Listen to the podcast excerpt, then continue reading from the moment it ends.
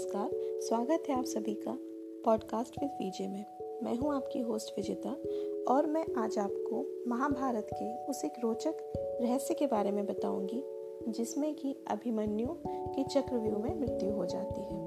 उसके पीछे एक रहस्य है। तो महाभारत की कथा तो हम सभी जानते हैं, किंतु उसमें ऐसी कई सारी बातें हैं, जिनका रहस्य हम नहीं समझ पाते।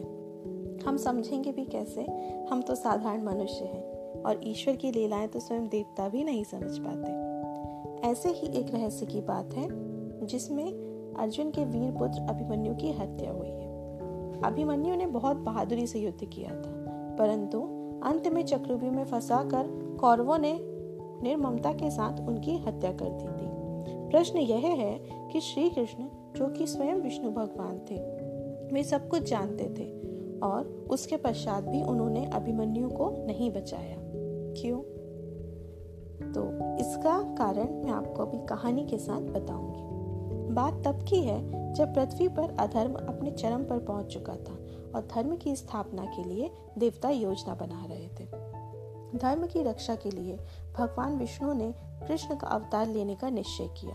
तब ब्रह्मा जी ने अन्य देवताओं को यह आदेश दिया कि वे भी पृथ्वी पर धर्म की स्थापना हेतु श्री कृष्ण की सहायता करेंगे।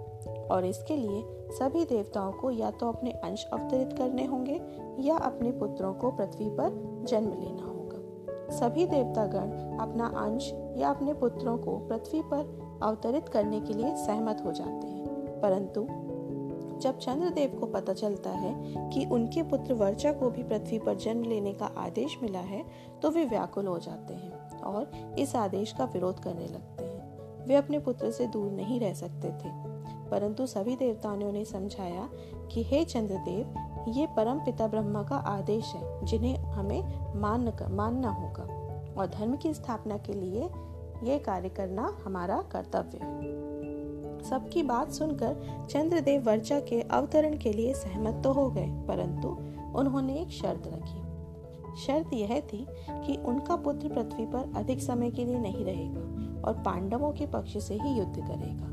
वह सबसे अधिक शूरवीर होगा और पूरे दिन युद्ध करने के पश्चात उसे सायंकाल में ही अपने नश्वर शरीर को छोड़कर मेरे पास स्वर्ग आना होगा।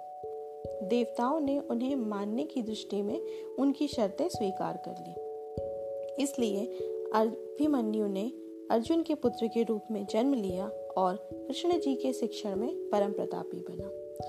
अभिमन्यु ने माता के गर्भ में ही चक्रव्यूह को तोड़ना सीख लिया था, परंतु चक्रव्यूह से बाहर आने का तरीका वो नहीं जान पाया था, क्योंकि जब अर्जुन सुभद्रा को चक्रव्यूह तोड़ना सिखा रहे थे तो सुभद्रा आधे में ही सो गई थी। इस प्रकार अभिमन्यु चक्रव्यूह से बाहर नहीं आ पाते हैं, और नियति ने पहले से ही यह तय किया हुआ था, साथ ही चंद्रदेव की शर्त भी थी। इसी कारण कृष्ण जी ने सब कुछ जानते हुए भी अभिमन्यु के प्राणों की रक्षा नहीं की और उसकी नियति में कोई बाधा उत्पन्न नहीं होने दी। ये थी महाभारत से जुड़ी एक लघु कथा। इस प्रकार की और पौराणिक कथाओं के बारे में जानने के लिए या उनके रहस्य के बारे में जानने के लिए मेरे पॉडकास्ट को सब्सक्राइब करें। आपसे जल्दी मुलाकात होगी। धन्यवाद।